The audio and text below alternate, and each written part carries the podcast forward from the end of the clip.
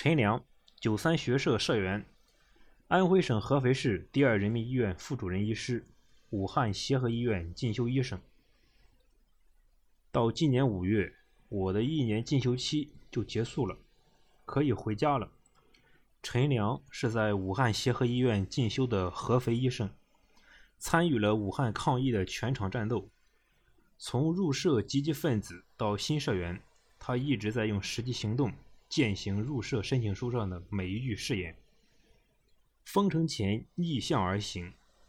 二零二零年一月二十三日，武汉封城。当无数人赶在封城前匆忙离开时，陈良默默退掉了一月二十二日从武汉开往合肥的火车票。他选择留下，继续在协和医院本部 ICU 病房工作。其实我也担心留下来会被感染，万一有什么情况，武汉当时各大医院都在超负荷运转，也不一定能得到及时救治，家人也没法前来照顾。陈良坦言，选择留下来是他思想斗争许久之后才做出的决定。他拒绝用“高尚”一词形容自己的留守之举，在他看来，身为医生，遇到疫情向前冲是本能反应。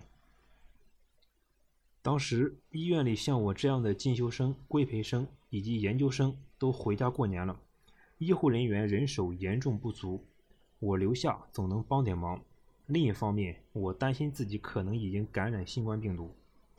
陈良告诉家人，冒险回到合肥不仅会给同车的乘客带来隐患，也可能危及家人的健康。身处武汉，陈良亲眼看到了特殊时期医院的接诊场景。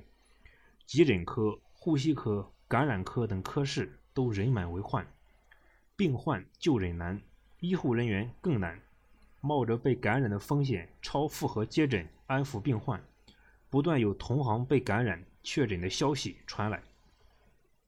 正是因为意识到新冠病毒的狡猾与可怕，我更坚定了留下来的决心。当科室主任在工作群里发动大家坚守岗位时，身为进修生的陈良主动报名参战，妻子夏萍和他是同行也是同事，最终含泪同意了陈良的选择。妻子在合肥市第二人民医院的工作岗位上抗击疫情，一双年幼的女儿跟着爷爷奶奶留守老家。特殊时期，陈良一家人分处三地，共同抗疫。陈良最早接诊的新冠肺炎患者是一月中旬入院的。这名患者起初在武汉一家医院接受乙型流感病毒对症治疗，治疗无效，病情恶化，转院至协和。其实当时已经怀疑这名患者感染了新冠病毒，很多症状都对得上，但是没有试剂盒，无法检测确诊。陈良回忆说。当时医院防疫物资严重不足，科里只有一套防护服，大家都舍不得穿；N95 口罩也不多，大家都是超时佩戴。ICU 病房和一名医生、两名护士都感染了新冠病毒，所幸病情不算太严重。在已经有同事被感染的情况下，没有一户医务人员做逃兵，他自然也不例外。接诊时。陈良只是戴了口罩，未做其他任何防护。陈良接诊的患者病情恶化很快，呼吸窘迫，入院第二天上无创，第三天插管。让陈良感动的是，患者一直全力配合治疗。住院治疗三个多月后，患者终于出院，转至协和西院做康复。患者的家属特地打来电话表示感谢。陈良介绍说，特殊时期。他和同事在防护设备不足的情况下，近距离接触了疑似或确诊患者后，没办法按照规定进行医学隔离，能做的就是拍个肺部 CT，条件改善时做个核酸检测，都没问题的话就继续工作。作为进修生，陈良在 ICU 病房的工作内容很繁杂，除了气管插管、动脉置管、中心静脉置管等技术活。还有给患者更换体位、护送患者外出做 CT 检查等体力活。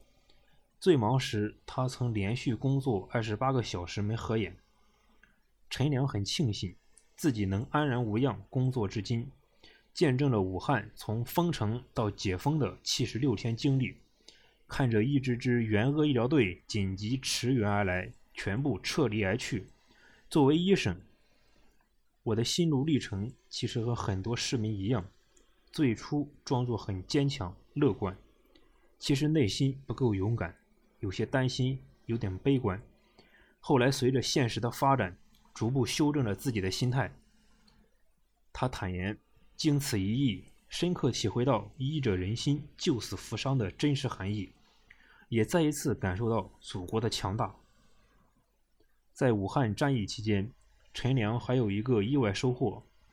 二零二零年三月五日，他收到了九三学社合肥市委远程发出的入社通知书。一直以来，加入九三学社就是陈良的心愿。二零一九年一月，他正式向九三学社合肥市委递交了入社申请书，用朴实的语言表达了想成为一名九三学社社员的强烈愿望。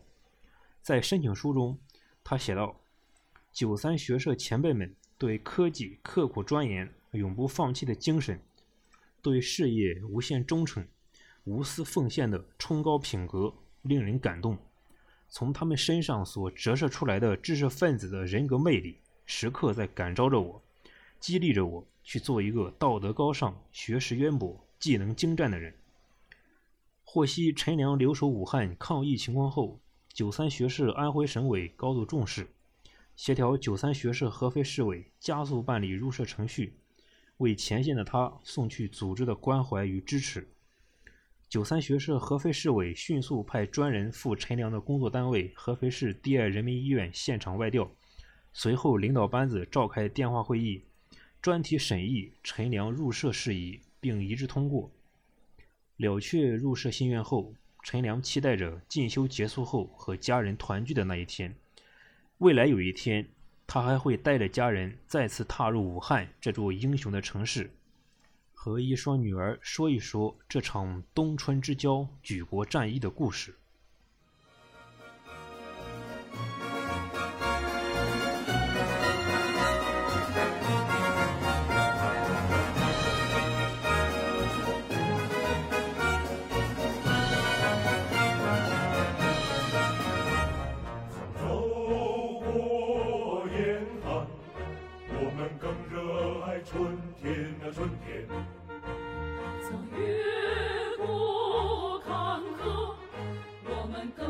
我们的信念。啊长路无言啊见证了我们的忠诚